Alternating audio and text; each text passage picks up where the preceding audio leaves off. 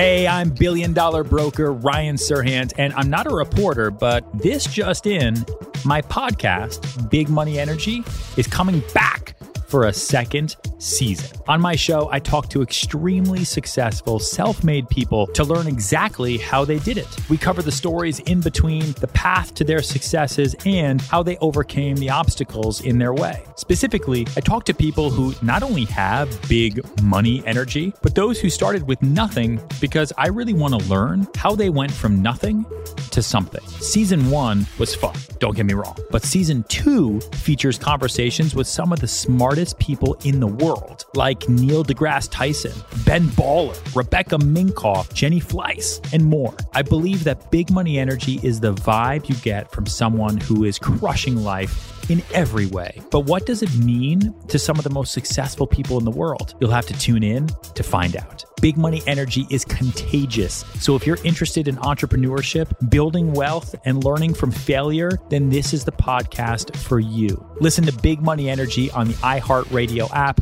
Apple Podcasts, or wherever you get your podcasts.